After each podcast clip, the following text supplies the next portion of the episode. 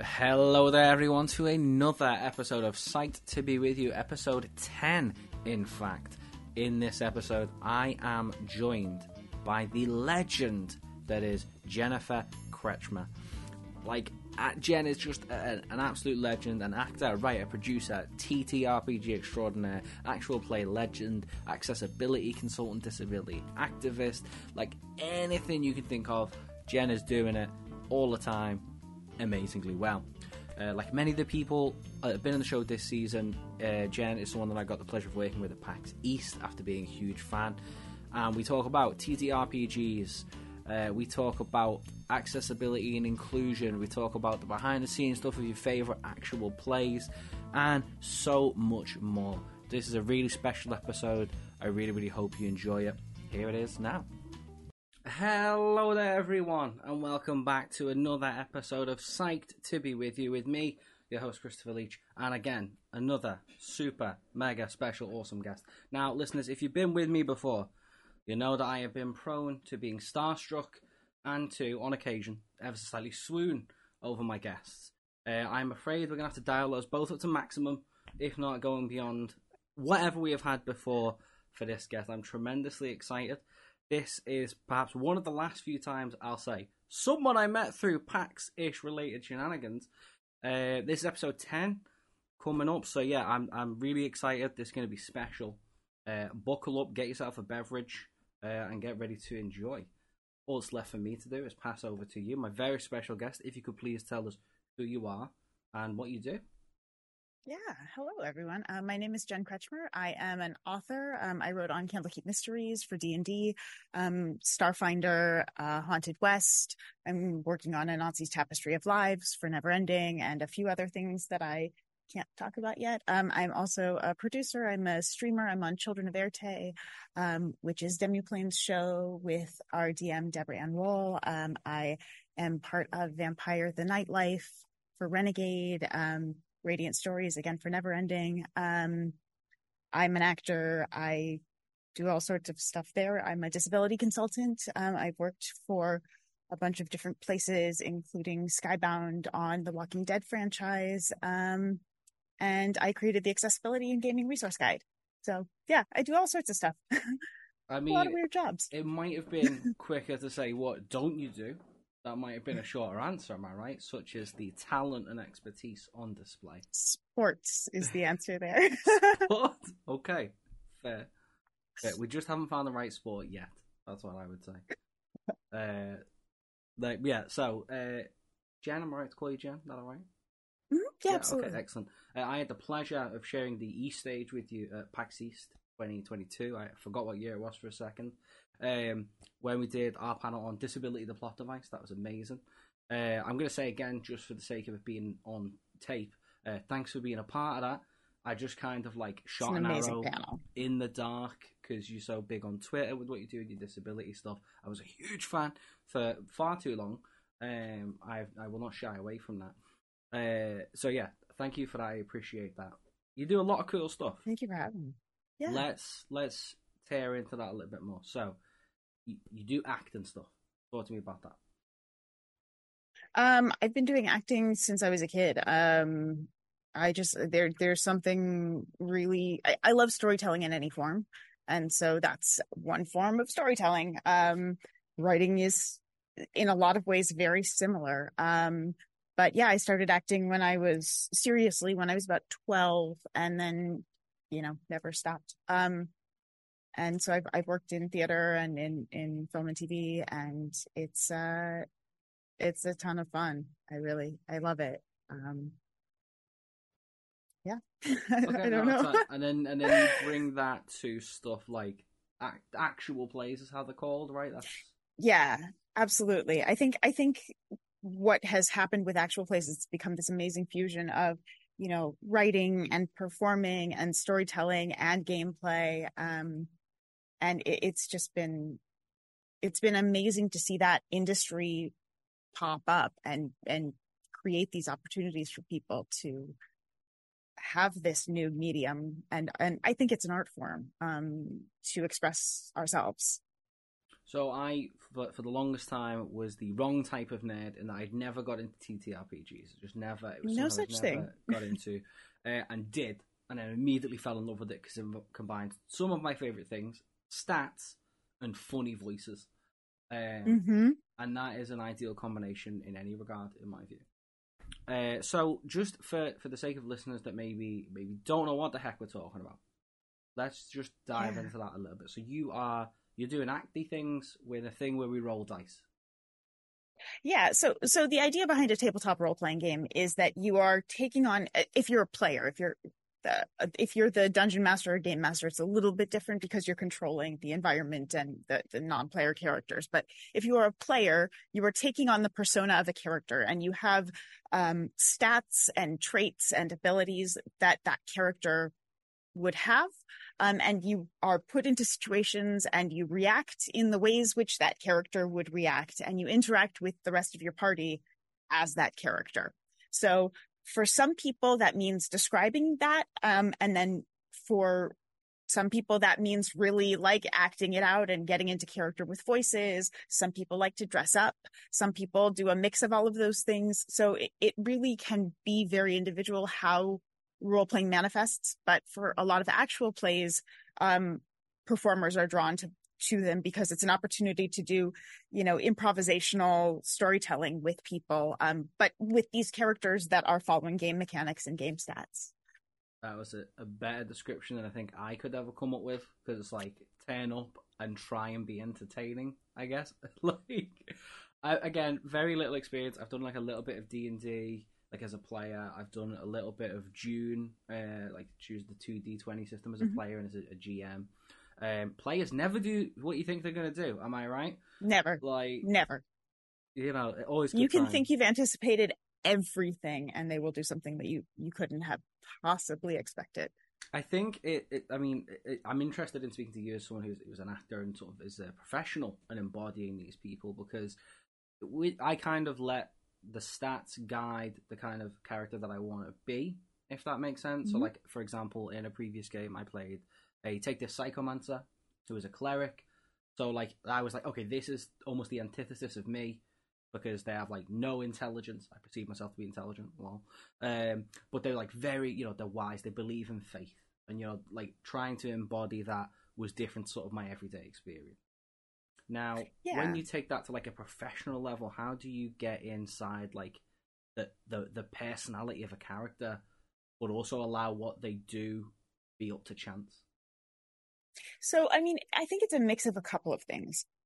Um, preparing for an acting role is a little bit different in some ways because you know where the story is going to go. So you can prepare to tell that arc and you're working on dialogue and creating subtext and things like that.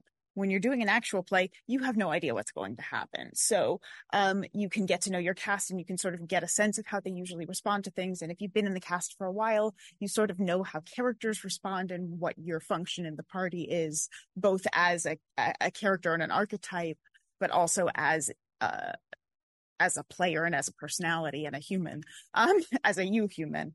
Um, but no, I, I think you you do let the stats lead you. I think they do inform how you react to what's happening. So if you have a high like a, if you have a character, for me, I always think of intelligence more as book learning rather than Yeah. intellectual capacity because I think there's a, a tendency to really kind of skew into some very ableist notions when you go into to intelligence ideas. Um, so uh, I know there are there are also definitions that I like that have to do with memory um, and your ability to retain information.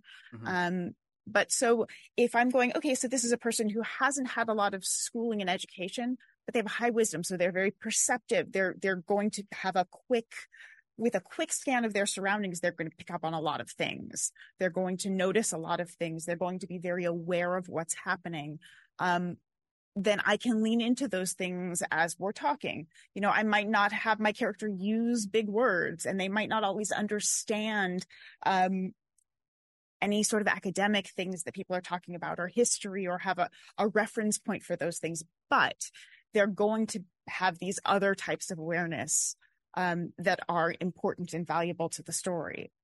Um, they also are likely to have a little bit more impulse control than some of the other characters might, you know, and those are things that are going to inform that. I also love letting the dice dictate my responses to things. So I will roll to see how an interaction's going and then respond accordingly. A lot of people try and play out a scene without rolling the dice, or they'll roll the dice after doing a, a moment. So if you're doing like a charisma check on something, um, for me, I'd rather do that check in the beginning so I know how I want to play that moment out and and react to something. Yeah, I'm, um, I'm, a, I'm a big fan of that. Like roll the dice and then play it out. Like describe what you want to do with what because it makes the it makes it makes successes fun, but it also makes failures fun. Um, you know, I have a character who the first time she ever brought out a, a, a bladed weapon rolled a crit and so all of a sudden she's like oh maybe this is actually a good idea maybe this is something this character should lean into rather than you know shy away from or a character who horrifically fumbles something might in the future never want to do that thing again um, and, and that's fun to let those roles inform the arc of the character. Hmm. Um, not just that particular moment, but, but just how that person develops. You know, trying to think of these not just as a collection of numbers, but as actual people with ambitions and goals and interests and who are responding and learning from what they're doing. I mean, that's literally the function of experience points is to have experience and learn from it and use that to grow and develop. Okay. Uh, one of the little threads I just want to pull pull on for, for a second. Something you mentioned there was like you know when you say you're doing acting, um, it's like you have a script, you kind of know the story of, of the film or the production or whatever, but you don't have that in actual plays, right? And just just because I I heard the audible gasps, but it's all improv, right? Like the whole point of a TTRPG setting is that the world is co-created by everyone at the table, and that means anything can happen and nothing is on the cards until it is. So I, I think there I think there are a range of ways that people do actual plays. Um, and I think depending on what style of actual play you're working on, they can go in different ways. So I have done shows where we'll have sort of guideposts, especially when you have a shorter run of something, when you only have three episodes or you only have six episodes and you're trying to feature a, a new system or a product and you want to make sure that you get to hit certain moments and show things off, you might have a conversation with the DM saying, Hey, we need to get to a certain point today. So I need you all to make sure that you hit when you hit this fork in the path, if you can take the right side, I don't care what else you do, but just take the right path. Mm-hmm. Um, and and head toward the the temple or whatever it is. Um that that's kind of the extent usually of the most scripting you'll have. Um, and that's usually because you have only a very limited time and you want to tell a cohesive story. And you are aware for me an actual play has you have to respect your audience and their time um, and it should be entertaining. You know, to me, an actual play is not your home game put on stream. Um, an actual play needs to be taking the audience into account and welcome welcoming them in to that story and including them. Gasps there. I know, I know, shocking, right? Um, but so I come at this from kind of a directorial perspective as well as a production perspective. Um, of wanting to give a satisfying episode. I want my episodes to have a beginning, middle, and end. I want my my you know season arc to have a beginning, middle, and end, and I want my story arc to have a beginning, middle, and end. Um, I think that's important because I want to have an emotionally satisfying story for an audience. So sometimes that means you have to work with your team. You also want to have conversations and communication with your group if you're doing a show to make sure that you're getting interesting dynamics and interesting balances and characters who can function together as a unit. Because if you get characters who are not going to speak to each other the entire series, that can be funny for one episode. But if you're talking 60, 100, 200 episodes, and both players have decided, oh, my character would never be willing to work with this person or talk to them, that's not a functional plan. well, I feel for, like for, uh, for a show. That's something that like you see like in TV shows. Like you have like the, the grumpy older person, the the plucky younger one. They don't see eye. Like if you want to do it like a like a Legolas Gimli thing, Yeah. that's great, but that you need to be planning an arc for that and how you're going to make that work. And and that requires a sense of where you're going a bit. Or at least a conversation between the two players going, so here's the arc we want to go on and involving the DM in that conversation.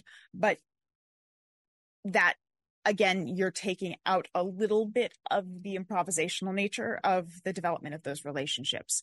Um, I, I generally think that those kinds of relationships are are not fantastic at at most tables.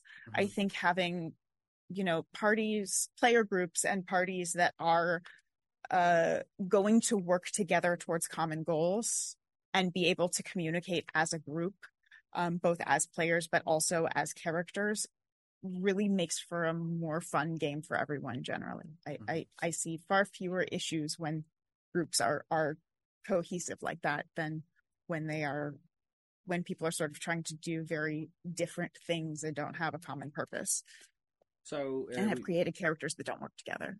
Yeah, no, I can I can see that. So we can sort of see. I can think it's quite easy to follow like the path of like you said, you started acting really young, and then I can see why people might see how that would lead to something like an actual play, right? But how did you end up breaking into like?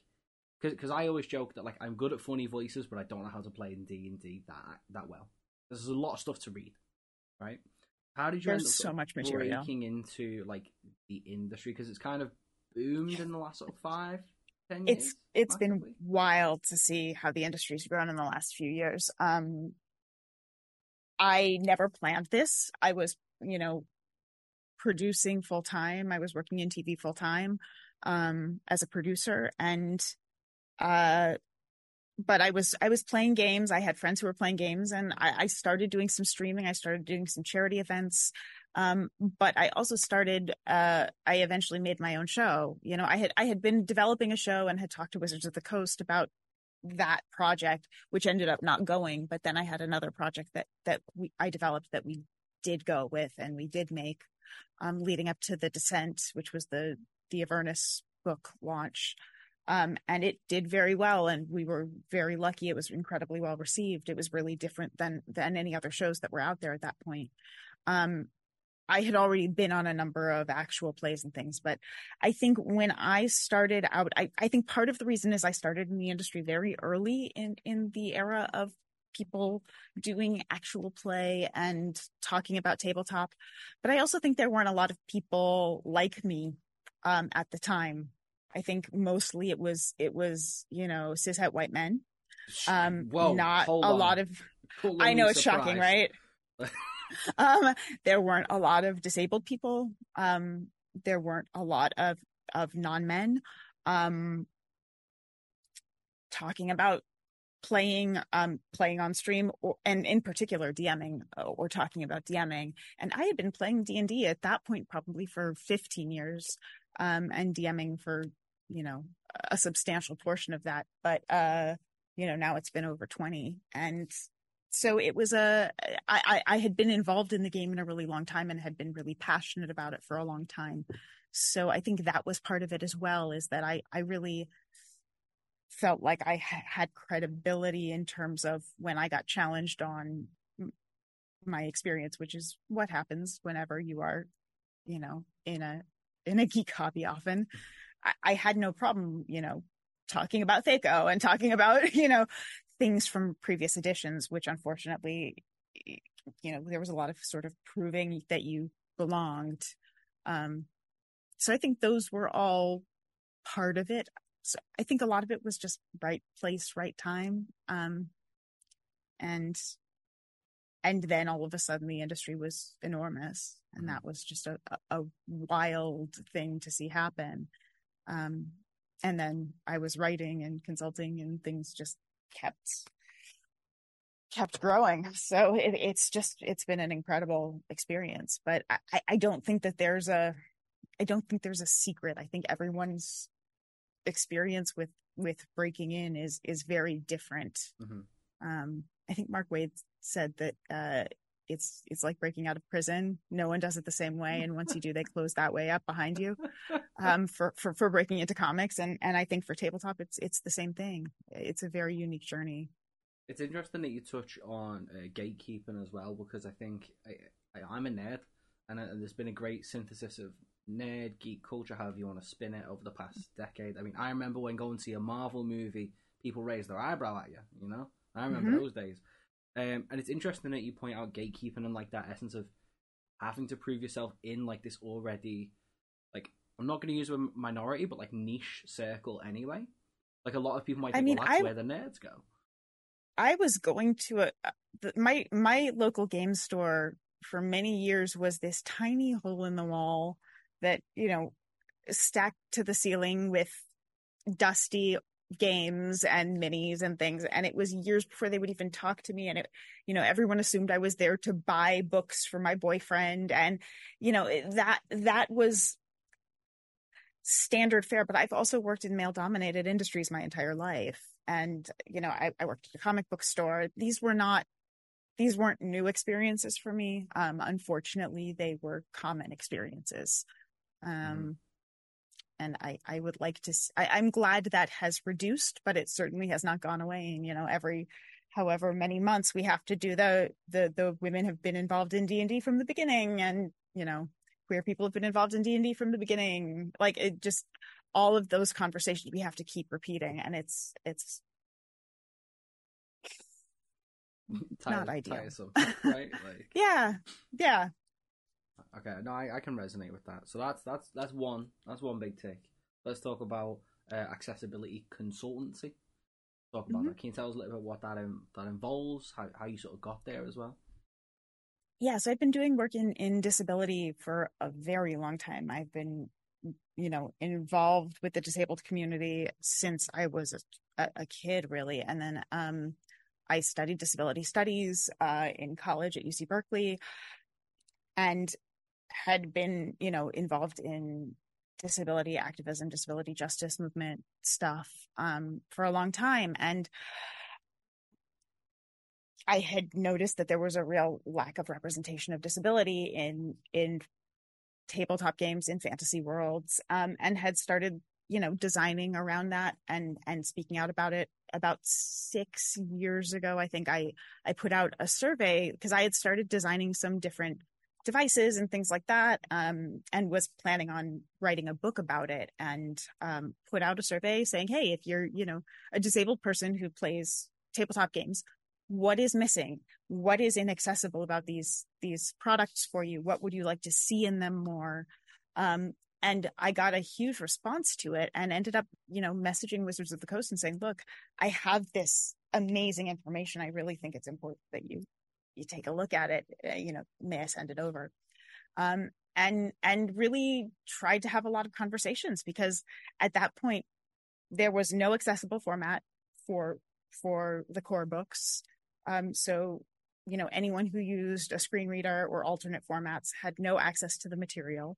Um, there just was there was zero disability representation really in in the game, other than the occasional like very tropey blind monk kind of situation, um, or villainy tropes around you know facial or limb difference and things like that. Um, monstrosity, blah blah blah Mhm. um and and to me they were important conversations when you have 26% of the world like being disabled like we we should be having representation of that and especially in fantasy worlds where you're fighting monsters and you know to me it, it, that just seems like you would have higher rates of disability than the real world. I mean it just for so many reasons it's much cheaper to go build ramps than it is to keep having clerics come do very expensive procedures uh, to regrow limbs that have been lost. But also if you have limb difference from birth that's not something that the magic uh, at least in the rules could could change Mhm. and also not everybody wants to change it it's not it's not a bad thing um, so you know all of those things are are um were things that I started talking about. So people started asking about consulting. Um, the more I talked about it, and um, I, I, so I do sensitivity consulting. I do reading on material. I look at uh, mechanics people put out. Um, mostly, I do a lot of story consulting. I teach people about disability tropes. Um, stigmatizing language, things like that. Um, and then I got really tired of answering the same five or six questions over and over. So I created the accessibility and gaming resource guide, um, so that I could say, here, here are resources. If you can go take a look at these, educate yourself. And if you can't find the information in here, then we can have the higher order discussions at that point. But mm-hmm. here's the material you need to do one on one. And please go, go do this so that you know, people can not have to have those conversations constantly. Um, but I think we are seeing better representation both in in TV and film, in in games, in who is getting to play those games on camera, things like that. So I, I really am am very excited. You know, um, I worked on. I think I have it nearby. I worked on Clementine. Yeah, here we go. Um, worked on this graphic novel um, for Walking Dead, and you know, this is a a queer black young woman who's an amputee, and she's our lead character, and she's awesome. And for this book, we had multiple consultants come in and talk to the team and make sure that we were getting really good authentic representation and there's a scene in, in the graphic novel where clem gets fitted for a prosthetic and I've never seen that in any media ever. Um, and I think it's really meaningful and really important um, and destigmatizes a lot of this. No, I think you you know you, are incredibly articulate. I, I know you're used to talking about this, you know what I mean. But I think it, it's really important to point out that a you're doing amazing work. That's really important just to highlight. Uh, like it's it's one of those. I think it's easy to look at like the guide and just not like appreciate the effort that went into producing it. Um, and I think even on like a base level, like as someone who just like walked into TTRPGs one day, like you know, I I spoke to I went to like play at a cafe and spoke to the GM and I was like, by the way, I'm blind. I don't think the standard character sheet's useful for me. They were able to just go online. Like I found a large print version like so easily, um, and it's really useful. I keep it. I keep a blank PDF version of it. Um, and as you mentioned, like the core books, like just having it on like an app to read is yeah. so much better than I mean D&D Beyond I don't even think realized what an asset it was for the blind low vision community when they launched the site you know that and that that there were I know it's not perfect in terms of tables and things but to even have the material from the books in an even a semi accessible format was such a leap forward and they're they're continuing to improve that you know with consultants and it's constantly getting better and better. So the fact that now you have a format where you can you can enlarge the font, where you can get a screen reader to read the books as soon as they're released, that's an equity of access that never existed before, mm-hmm. um, and that's huge. Yeah, no, it it really is, and I think it's just it is it's a testament to people like yourself who who have made people like me be able to join join the table if you will. You know, and I think it's just it's just really important to highlight that. I don't think that it's not like people aren't giving giving you enough credit personally, but we really need to be mindful of the fact that there is a lot of work that goes into this. Uh, just as you say, there's generally... a huge community too who are doing doing that work and working to make you know content accessible to you know publish in accessible formats to caption streams. Like there are so many things that people are doing now that they weren't before and and there are so many people who are vocally advocating for it, it it's really remarkable. Mm-hmm. i mean we still have more to do but it, has been you compare now to a year ago and you compare compare a year ago to 5 years ago and it's it's just night and day. It's a it's a completely different world so can... we're getting accessibility information in in official books. We're yeah. getting things like the Fate Accessibility Toolkit, which just won an ENnie, um, and is one of them. It's the reason I didn't publish my book is because that book was so comprehensive and extraordinary, um, and and written by many disabled people about their lived experiences and translating that into game mechanics. Um, it's amazing. It's just spectacular.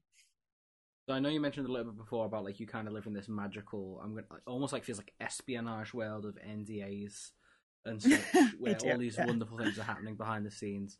Um, can you tell us about anything that you're you you're else that you're working on recently, or that is sort of like come out? You mentioned that you're on a few shows at the moment. Like, do you want to sort of mention anything? Yeah, yeah, yeah. I can talk about the shows I'm on. Um, I am currently on three different streaming shows. Um, the Vampire is close to wrapping up, um, but on uh, on Tuesdays on the Demiplane channel, I am part of Children of Erte, which is a show that uh, is DM'd by Deborah Ann Woll, and our cast is me, Adam Bradford, Lauren Urban, Hope Lavelle, uh, and Alicia Marie, and it's uh, it's 5e, but it's modified 5e because we are we started the story as characters in the real world and we have gone to a place where magic is slowly suffusing us and transforming us and we are we're sort of in a magical world now that we are exploring and uh, I, I love those people. I've played with most of them for many many shows over the course of the last five years and i i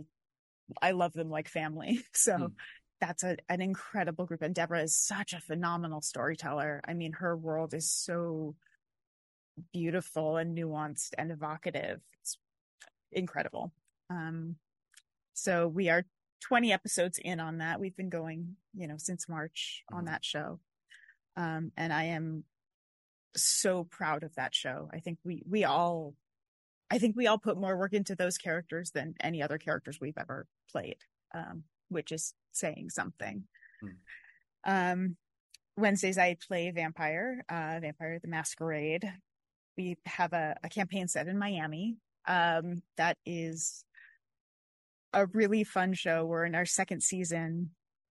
Um, and we're just a chaotic, kind of ridiculous coterie who just gets into lots and lots of trouble. And I, I love that cast. And that's a fun one.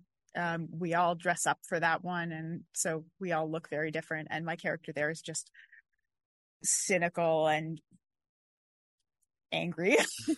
um, she's a lot of fun. It's she's got not relatable at all. Like... Vicious Lasombra. Um, that's where I just get to unleash my, you know, when I've had a bad week, I wait for Wednesday and then I get to unleash, unleash Giselle, um, who also has like this fantastic backstory that I'm very proud of. Um, but it's, it's a, it's a ton of fun and Vampire is such an interesting system. Um, and, and their lore goes so deep um, that it, it's really it's a blast. Uh, and then Fridays I'm on. Uh, we're doing a show that is a collection of adventures from Journey Through the Radiant Citadel, which is the book that came out from Wizards of the Coast. Um, that was the first ever book written by an all POC um, creative team, and the it's incredible. It's a collection of of one shots as well as a setting, um, kind of a, a almost like a sigil like port city that can become a hub to other places, but also functions as its own setting.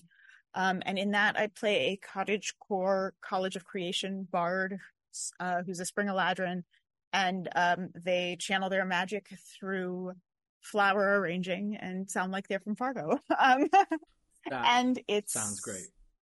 They're a delight. I, I love it. And and we're getting to play with a number of the authors from the book.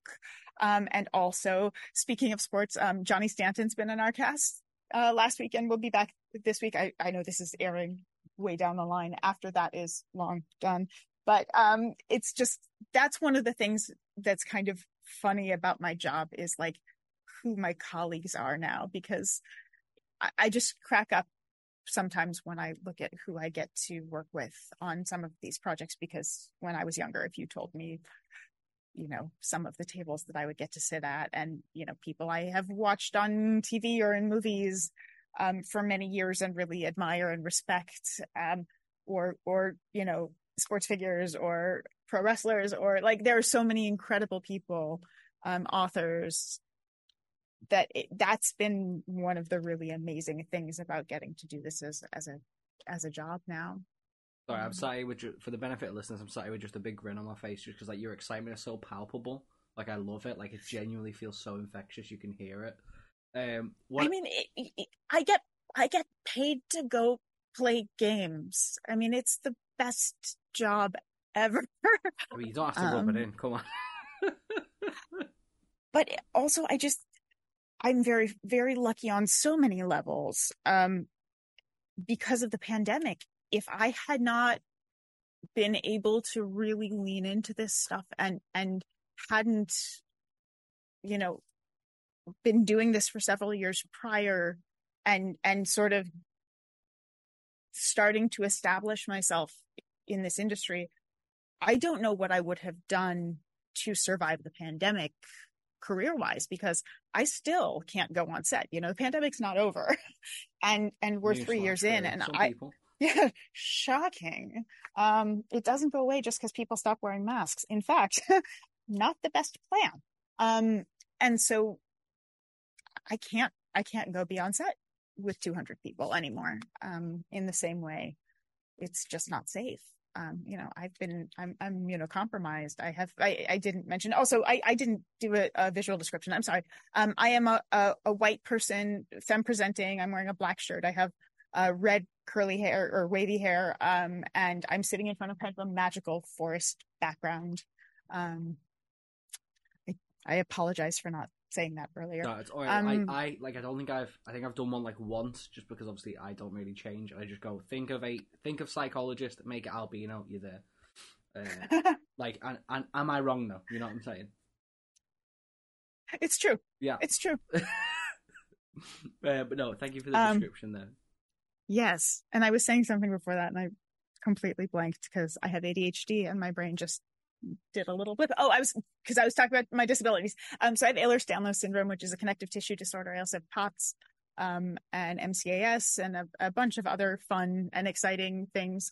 But I am immunocompromised, so I've been in basically total isolation for three years, um, with one little three month blip where I, I didn't have to be quite as careful, but was still very careful. Um, but the only reason I have been able to continue to make a living is because of, you know, virtual work mm. and because I was already set up to continue streaming.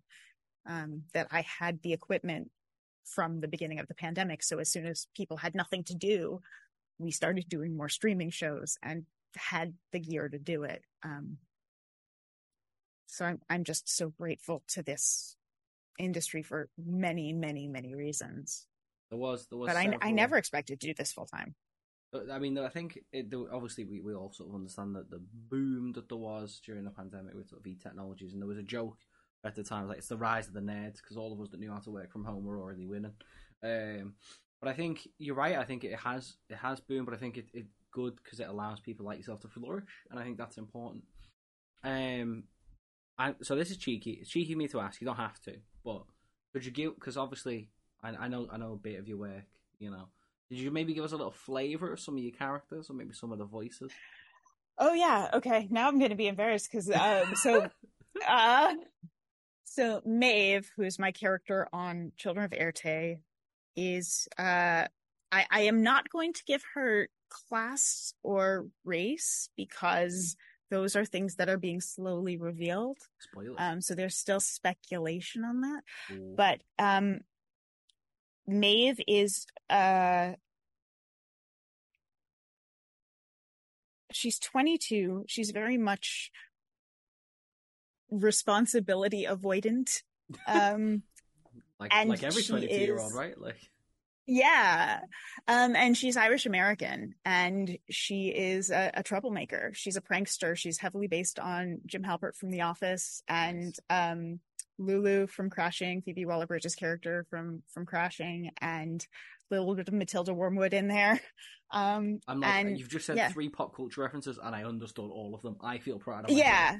Yeah. It's it, like, I, I just needed those touchstones to find her and that's, as soon as I had that, I was like, oh, I know exactly who she is.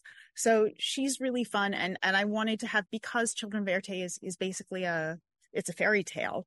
Um, I wanted to go to the root. I love fairy tales. I love mythology and folklore. And the, the, so many of those wood, are magical woodsy background doesn't give that away at all. No, not at all. Um, no, but, but I, I've academically studied a lot of folklore and, and mythology and things. And I, I'm fascinated by sort of the liminal phases that that you're going through to, for those stories. There's there are always stories about about change and transition mm-hmm. um, and finding yourself. And so to me, the modern equivalent it, it, used to be when you were you know in your early teens, and now to me it's like the just out of college don't really have a career path yet, don't know what you're doing with yourself in the world, haven't figured out how to be a person completely. Um, and so I wanted to have Maeve in that place when we started and we, we moved forward with that. So that's, that's Maeve. Um, Giselle is a little bit older than, than Maeve. Um, she's really goth. She's really sarcastic. Her, her habits for feeding involve uh, basically rubbing the person's face in their own failures. She's a Lasombra, so Lasombras are all about. Um, I mean, they're basically social Darwinists. the The idea is like we're going to make things as difficult as possible for you, and if you can survive that and succeed, then you are worthy of, you know, being one of us and of of having power. But you have to fight for everything. So so she's constantly looking for the person who's not in first place but is hungry and is in second place mm. um, and that's the person she'll go after but uh, she is really she's a fun spooky troublemaker too i've i have two troublemakers and then i have wisteria who's my radiant stories uh, spring eladrin who you know, Wisteria is just here and she really, and Wisteria just, they really want to have a nice time. They run a book club with their friend Edity, who's a Myconid, and, uh, they, they like to make tea and all of the flowers that Wisteria, Wisteria is almost, almost reads like a druid, but they're a bard. Um, I looked into flower languages, um, and the Radiant Citadel is very much a, a, a place where cultures where there's a lot of fusion. And so, mm-hmm. so many cultures have flower arranging as an art form. Um, and so I thought that was a really interesting way to, um, to channel that in. And so I went and found flower languages. So all of Wisteria's spells are tied to specific flower language meanings. Um, yeah. Uh, that's just, it's so good. it's just so interesting. Like, again, like it's that, like, for for maybe like you like myself as a more casual player, the fact that you like you can so easily and like you embody those people despite the disparate differences and you just kind of know who they are is really really cool. It takes a lot of work though. I mean, that's not an that's not an instant thing. And and there are certainly shortcuts for some characters or if I'm doing a one shot and I need a character, you're always going to go for a broader character who you know, it's better to sort of have a, a one trick pony um, for a one shot where you're just your character has one gimmick and one sort of ongoing joke. But when you're talking about a character like Maeve, who I knew I was going to have to play for years potentially, um, I did so much work on her. Um, and and as a group, we did a lot of work together. You know, talking about who our characters were and really trying to think about flaws for them because we knew we had the time to let them go on a journey and grow um, but also what we could learn from each other. So, for example, Maeve has some real trust issues, and we have a character named Robin who's a woman in her 80s. And she had a wonderful, loving partnership with someone for many, many, many years. Um, and so Maeve can learn from that. Like there's something about seeing someone who, who really gained so much from, from that partnership that Maeve can go, oh, that actually, maybe that's not such a bad thing. Maybe that's something I, I do want to have at some point in my life. Um, or, uh, one of the other characters, Maeve, and this other character actually work at the same law firm. Maeve works in the mailroom, and this character is a high powered lawyer. And Maeve, so Maeve looks at Firuza and she goes, you know, they're the same age basically too. But Maeve can look at Firuza and go, oh, this is a person who's very accomplished and has a direction and knows what they're doing. Um, Maeve is really smart, but she intentionally makes bad choices. Um, but looking at people who are intentionally making good choices is something to learn from over the course of the series. So every single character has something that's a potential point of conflict and a, a potential point of connection um, that I think really informed how we design those characters. And I mean, I, I have pages and pages and pages of work I did on Maeve before she ever saw the screen. Um, I have journals I wrote as her. Like I did, I did basically an acting preparation for Maeve. I think I think it's worth pointing out, if you will, pardon the both localized in terms of me being English and a football slash soccer fan, but also the slight swoon. Like you know, it's important for listeners to understand that we're not just talking. You know, like you know, you are a professional. You are like the you know the top tier. You're the Premier League of TTRPGs, with the Mo Salah, if you will. Like you know, we're not just talking about like, oh, I'm gonna roll some dice with some pals, and that's why it's important that like all that effort goes into making a character that is, uh, I think, believable. I think uh, who was it? I think it might have been like Meatloaf that talked about like when you're on stage, you're there to sell something to the audience, and ideally they should, for that moment, suspend their belief in reality and believe that it's real. Mm-hmm.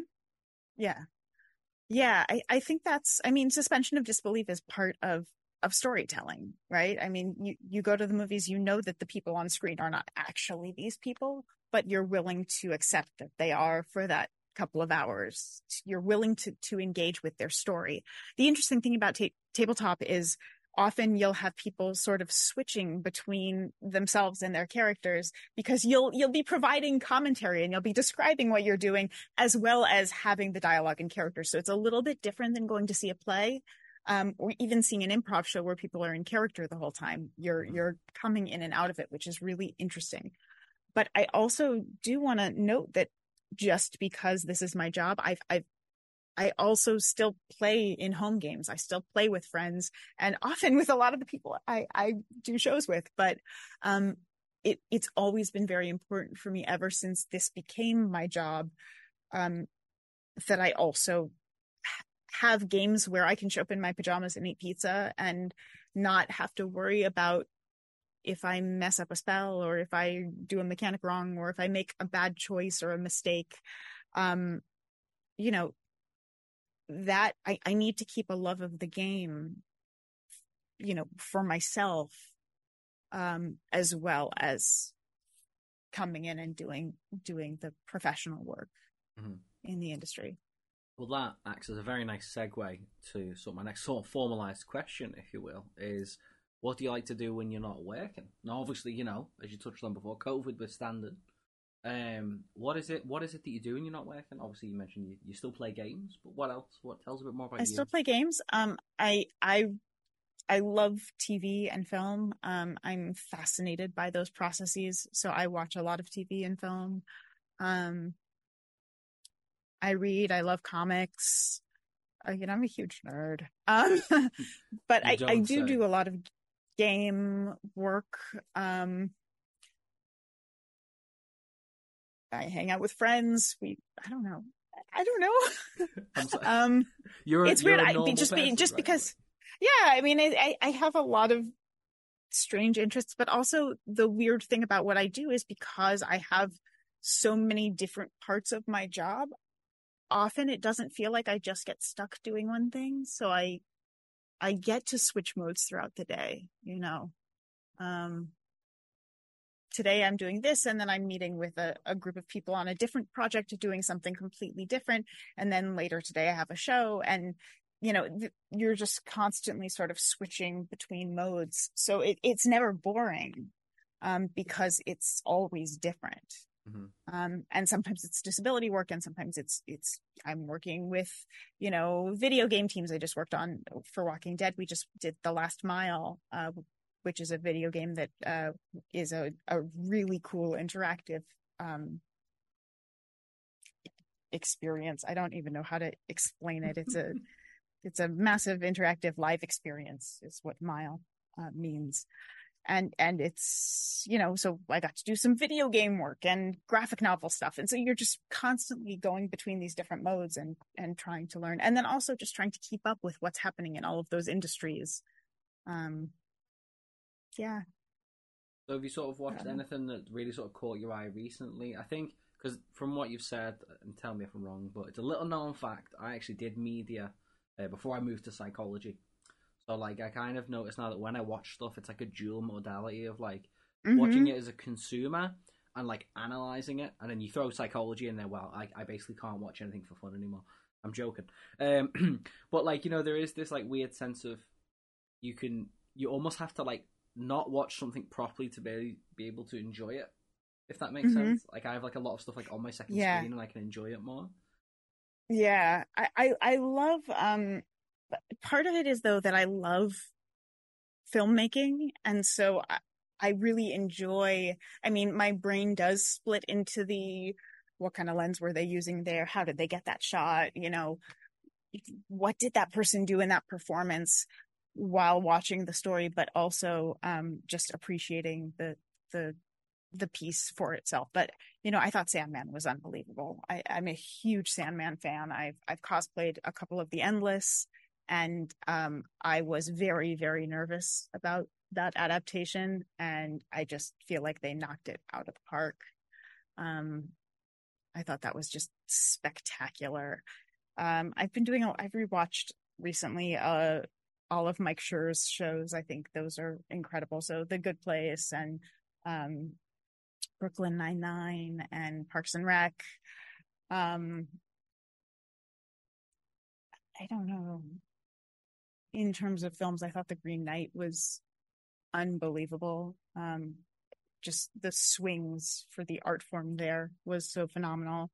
Um, Mythic Quest is taking huge swings. Ted Lasso is taking huge swings. Um, I mean, there's there's so much out there that's so incredible. Um, there there is a lot of good stuff. I think like yeah, there's there's, there's an oversaturation of goodness.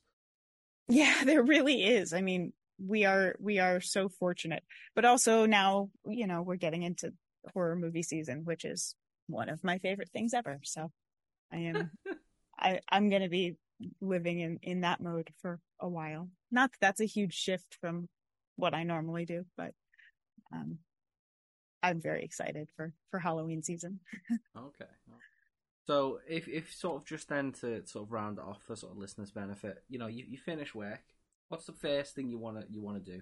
What's that sort of like first like well, separation from work I mean, and...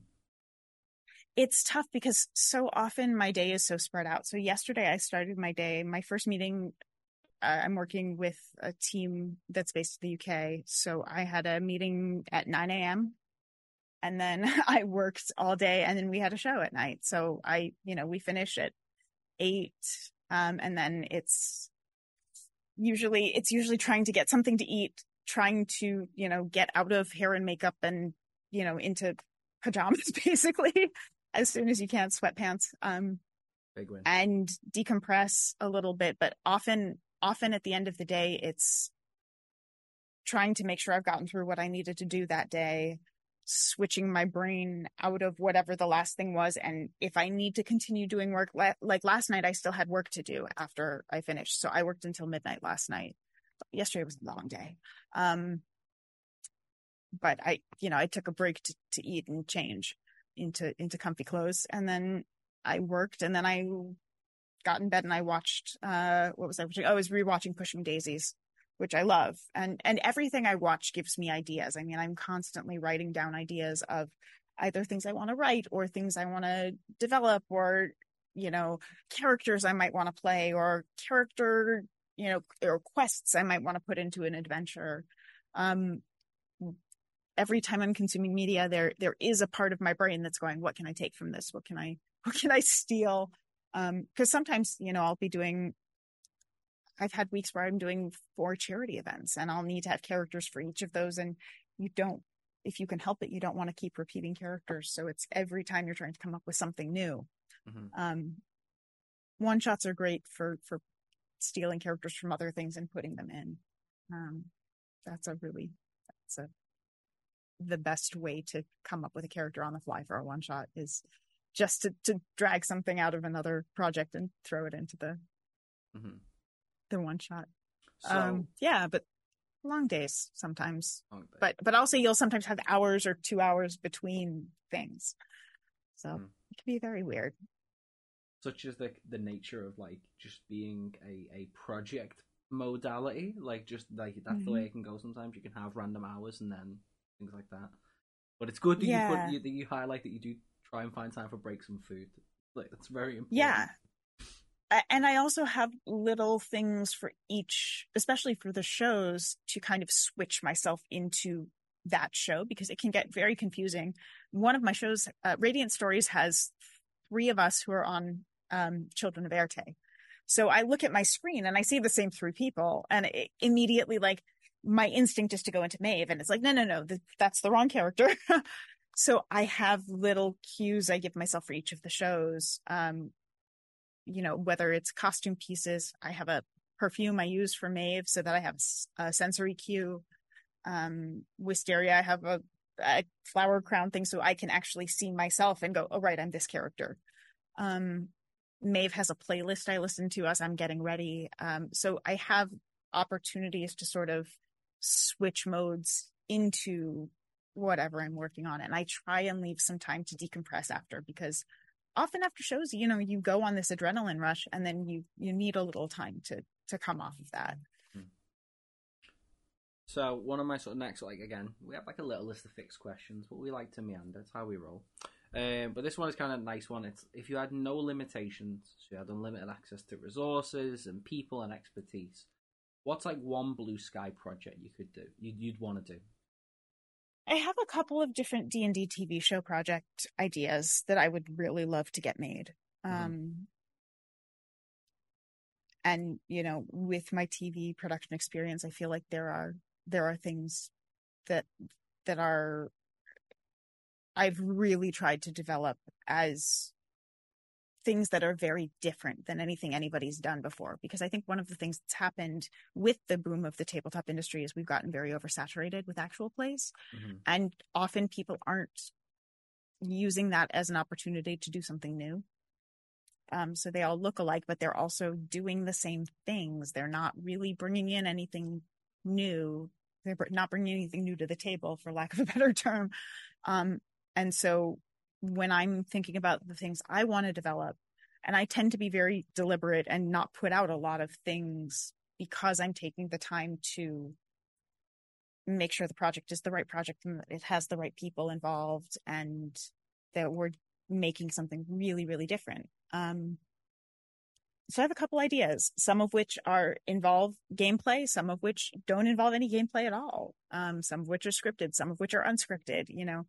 Um, and I would love to get to to make one of those um, or a couple of those. Um, yeah, like a couple of like I, I think know, have TV slots, having, like a couple of big productions, like. Yeah, I mean, I think the thing, I mean, this is this is very inside baseball, but the the, the problem with adapting D and D for TV is D and D needs a lot of time mm-hmm. to work, and and the reality with tv is you have an hour 42 minutes usually. Um and it it's how do you and, and also d&d is not visually that interesting to look at generally. How do you keep the integrity of what the game is while also addressing those things and making it something that is watchable and that is fitting the the the parameters that that the media format requires. Um, and also the other the other big blue sky project I would love to do is I would love to have Del Toro make a Ravenloft film. Oh, okay. Yeah, that's right. that's the other one that I that, I want. yeah, I love the way you just like mic dropping that. I am, but if I had the money, by the way, this. Okay, no, that's pretty. I just I, can... I think that would be incredible, and and I think it's such a great setting for him to play with. Um, but yeah. Well, internet, are you listening? Do your business. Get onto it. Let's make it happen. You know, like, uh, one of the one of my favorite questions on this uh, sort of show is, what is there anyone at any any sort of thing that you want to give like a little shout out to, like a thanks? I think a lot, you know, the, the sort of oh premise oh for this is why do we do the things that we do? How do we get there? What's the motivation? And I think a big part of that is usually people. And I think it's really nice to just I like to give my guests the chance to just out like a person or a couple of people.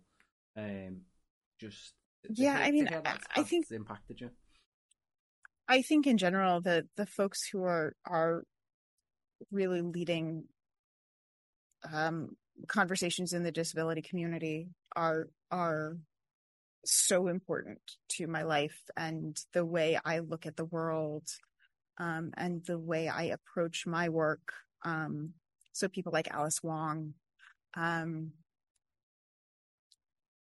people who are doing this this deeply foundational work, um, and you know tirelessly advocating for for access, equity, rights. You know that that is. I, I don't even have words uh, for for how important that is, um, and how much that has impacted uh, my life and the work I do. No, that's fair. That's Yeah. fair. But it's it's nice to just to hear hear people talk about other people they like. You know. Um, I'm sort of always reticent to do this type of thing, but I would be remiss if I didn't. Have you got any advice for people playing TTRPG? Absolutely. Um, so for for t- people playing TTRPGs in general, or for people who are trying to pursue a career in the industry, or Um, Um, whatever you fancy, maybe even just playing. How can you improve just as a player? You know, as a perfectly sort of good angle. um, make your purpose at the table to enable the success of the person next to you. Um, the more you can set up everyone at the table to succeed, the more fun everyone's going to have. Um, and also communication is key. You know, this is a game. If people aren't having fun, something is wrong and you need to be stopping and talking about it. So things like safety tools are really important. Um, but communication is absolutely essential. Um, I think those are those are sort of as a player some of the most important things you can you can think about when you're when you're gaming. Um, how can you set up the person next to you so that they their character can achieve the goals they want to achieve, or how how can you work together to make something really cool happen? Um, this is not a solo sport, you know. This is not a video game. This is this is a collaborative storytelling endeavor. um, and working as a team is always going to make for a much more fun, interesting, exciting experience than trying to go out there and solo it. You know, I think character flaws are really interesting. Um, unbalanced characters are are interesting when it's designed not to min max, but to create a a more nuanced person. Mhm. Um, because there's no winning D and D. You know, you if you cap all your stats at 20 and you you know you have all of the magic items, congratulations. What are you going to do now? you know, the, the the the journey of of the story is is the important part, and and so focusing on the the story that you're telling about these characters and what they do is what's interesting. Um, yeah, that's. I, I hope that makes sense. no, no, it, it did. Like, it's just. I think again, if you don't know TTRPGs that well, and I'm not pretending like I do, but like I think it really is almost difficult to get your head around that.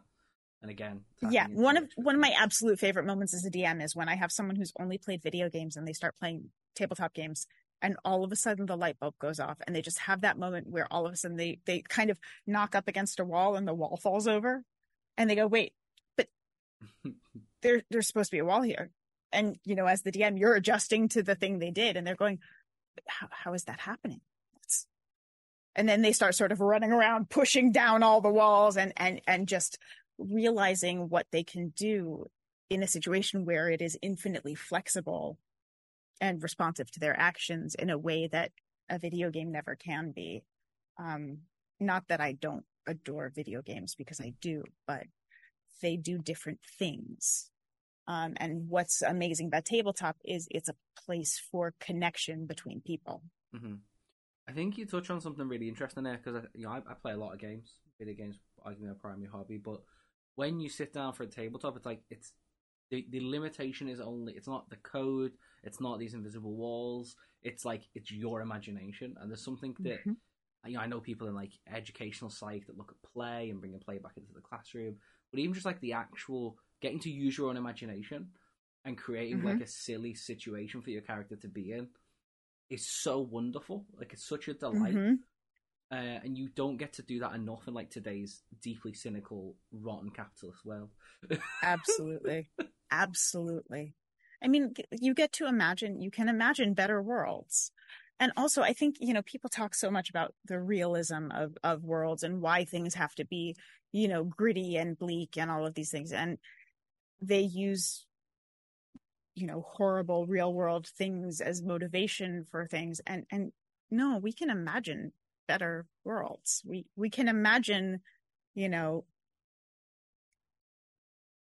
reasons to take action that are not rooted in racism and sexism and you know colonialism and there are other ways to approach this and and I think there is value to imagining worlds that are better um, than our own um, that are more inclusive that are more accessible like it costs nothing to imagine an accessible building in a fantasy game. That's a that's you don't have to worry about that is that's building codes or permits. Like it's just as easy to make your setting completely accessible as it is to to you can just as easily describe a ramp as you can stairs. Um, one of my one of my eh, favorite quotes yeah. around that is like um from Take This as Doctor B. And he's like, one day mm-hmm. I'm going to play a character who's like a perfectly good childhood with parents that loved them and have no uh, significant trauma. And like you know, it just never happens because like you can oh, imagine yeah. that like it could happen. Oh yeah, no, I I I don't often play orphans. I don't often play. I mean, significant trauma. I just I feel like everyone plays edge lords, and and you just you don't have to. There's no reason you. I mean, look, deciding to go out adventuring is not and putting yourself intentionally in perilous situations doesn't necessarily speak to the healthiest mindset but um you don't have to come from that severely traumatized background and as a dm you do not need to take every character that a player gives you in their backstory and destroy them and use them as a tool to motivate your player. I think that's part of why people create orphans is because they're afraid the second they put families into the games, the DM uses that as a as a weapon. Mm-hmm. Um, and so I think it, it's worth discussing with your players and and talking about whether that's something they want, whether that's something they don't want. But yeah, healthy family. I'm here for the healthy family characters. I love it. Um, you touched so you touched on accessibility before. I'd love for you to, if, if you could, just tell us like what people can do, listen to this to to help improve accessibility and representation within their games. Um, talk to your players. You know, make it clear that anyone who has access needs is more than welcome to ask for things and that you will accommodate those needs. Um, I always try and think about the things I am describing in multiple modes. So I like to have, if I can have a physical version as well as a, uh, a descriptive version, you know, tactile versus imaginative. Um, if you can, when you're describing places, think in all of your senses. Um, taking breaks is key. I, I, I usually put breaks in anywhere between an hour and a half and two hours in. Um, and every couple of hours, um, I have an open table. If people need to stand up, go to the restroom, whatever they need to do, you're more than welcome. If people need to use devices, that's fine. Um, you know, it, it's really just allowing people to do the things they need to do to be able to focus and enjoy the game. Um, in terms of in world, just letting disabled people exist in the world where disability isn't their motivation for existing, where it isn't their defining characteristic. Um, you know, where people have disabled people have jobs and, um, where you have multiply marginalized people, um, where, where you have people who are in relationships and have families, um, just including people in your world. Um, also, I think one of the things that I've really noticed is that uh, for you know NPCs and especially with monsters that you fight, people default to calling those creatures him, um, and and have a table and randomly assign your pronouns to your your NPCs for combat. And so that you are describing, because the way it's described, you would think there were never any female goblins ever. Do you make a good You're point? going, and so, so just even starting to think about that starts to change the texture of the world. Um, and, and being aware of, of where, you know, historically we have had things that are real world, um, biases affect our narratives. Um, and trying to get rid of that, you know, and, and, and move away from that and having conflict based not on, you know, dwarves hate elves, but rather this community has a conflict with this community, you know, th- this city with this city for this reason. It's, you know, there's a trade dispute. Um, there's a group that's been infiltrating and, you know, stealing whatever. Like have, have actions rather than just like bioessentialism or, or, you know, just blanket statements about groups, I Mm. think, um, is, is key. I mean, it makes sense to me. I hope it makes sense to all your listening um, out there. So, if you would so indulge me in some fun, because obviously we, we talk about a lot of serious things, part of the point of the show.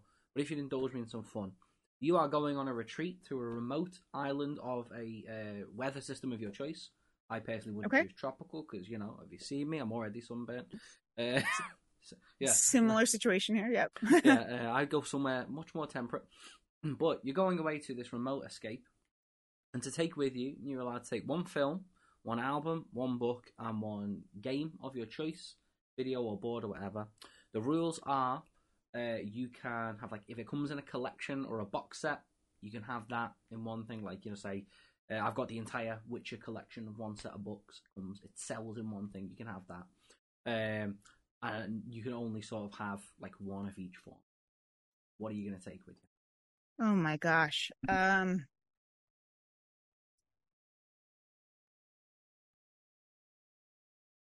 oh wow, that's really hard.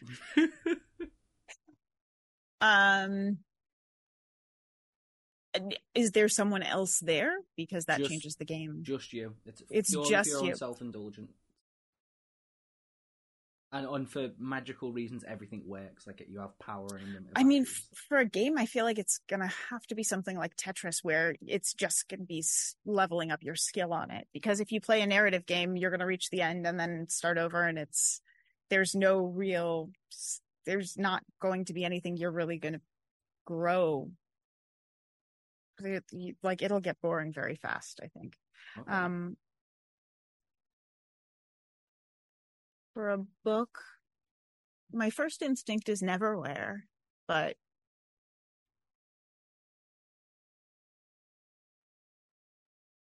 it, it feels like such a devilish set of questions, but it's meant to be fun. yeah, uh, or or maybe I, I don't know, maybe uh something like Locke and Key, like the the whole Locke and Key uh series or Sandman, something like that, a graphic novel where you have art to look at as well as text. Okay, nice. There's just going to be layers to that. Um, if you're having to read this over and over, um, I mean, I don't know how long this retreat is. That changes it, I guess. Um, For as long as you want it. That's the whole point. You're going I to mean- get away. yeah, TV show. My favorite TV show ever is Slings and Arrows. So that that's probably what I would take. Nice. What am I forgetting? Um, an album. Oh, an album. Um,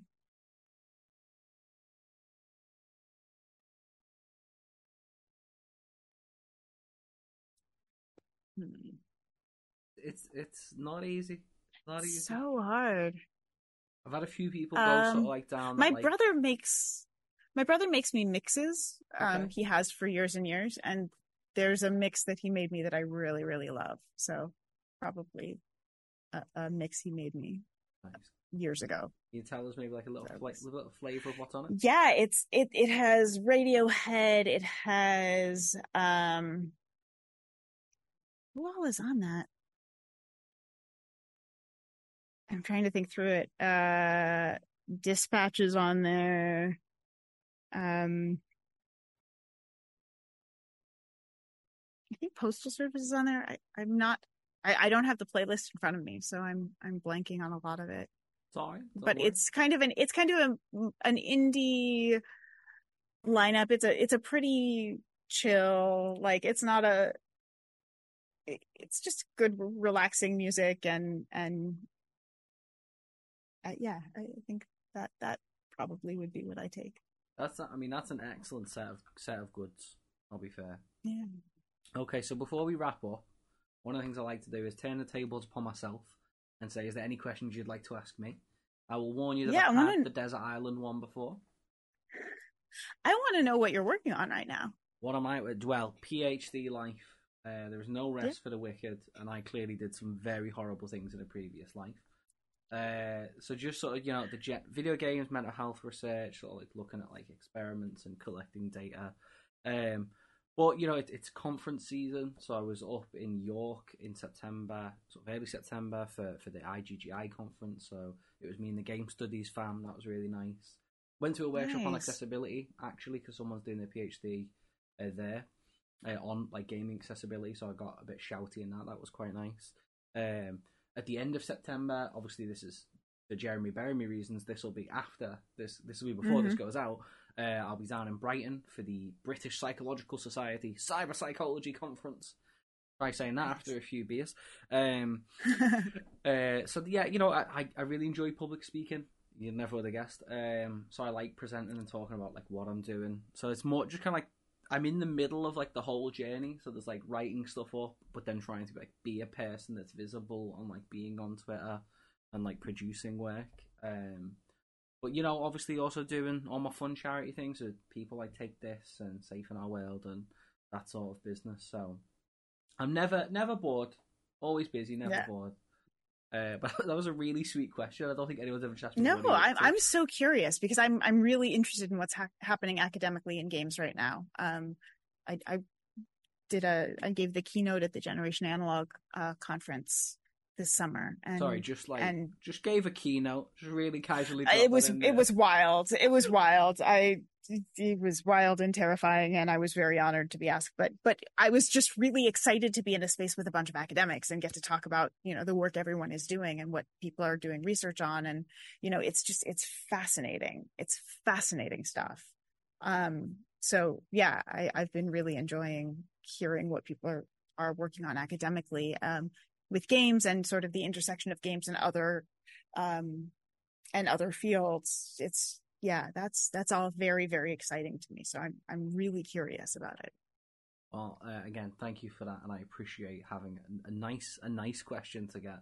I've had some really like philosophical questions where i've gone um so that's nice.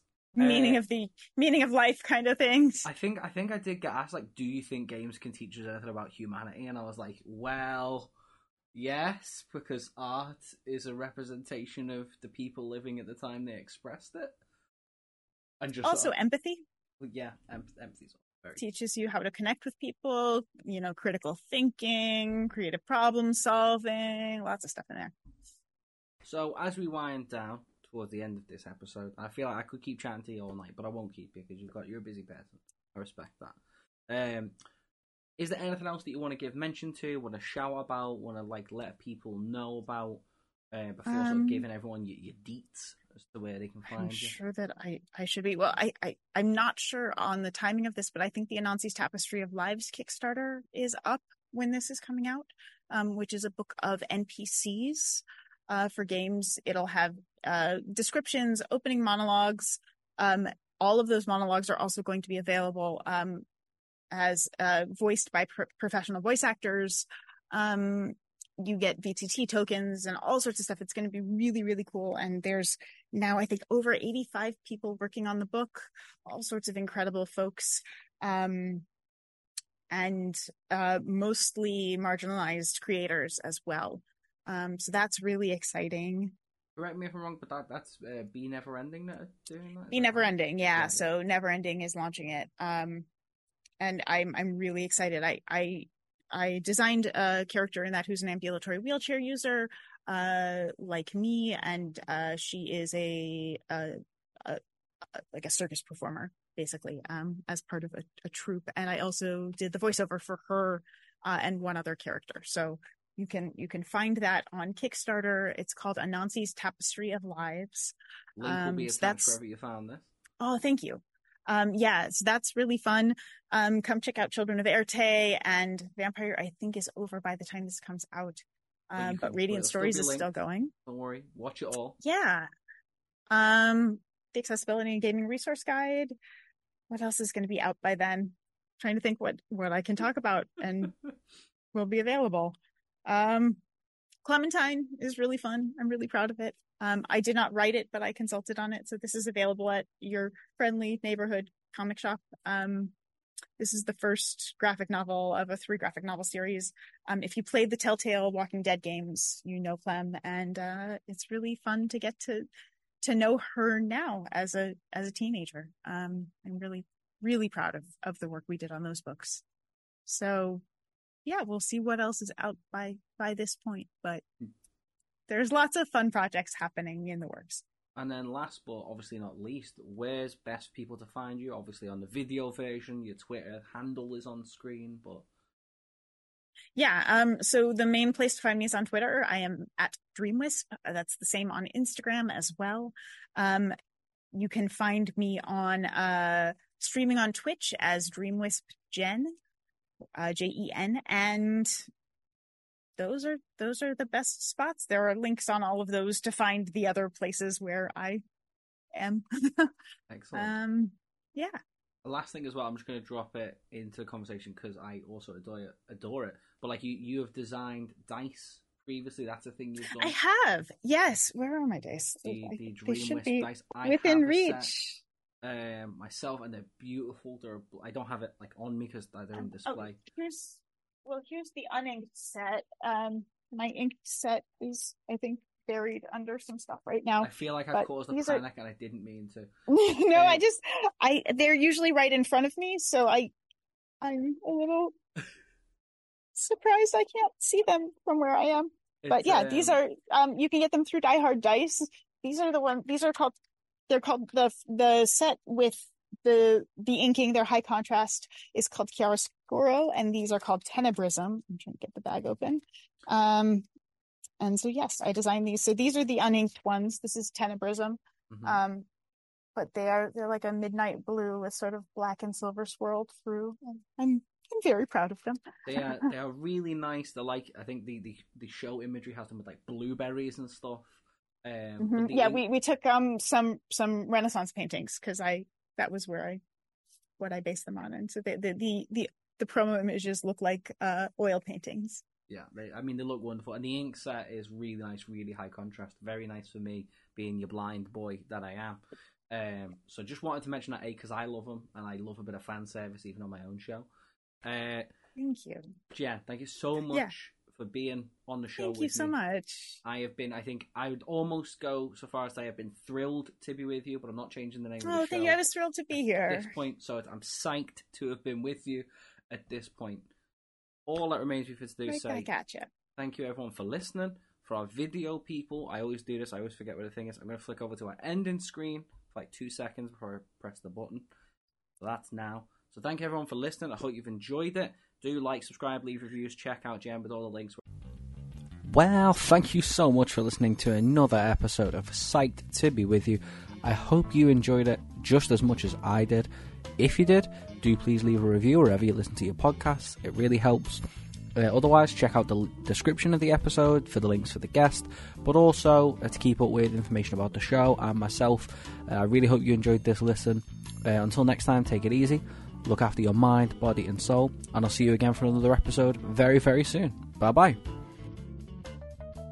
Wherever you found all these shenanigans. And as ever, look after your mind, body, and soul, and I'll see you again soon. Bye bye. Thank you so much.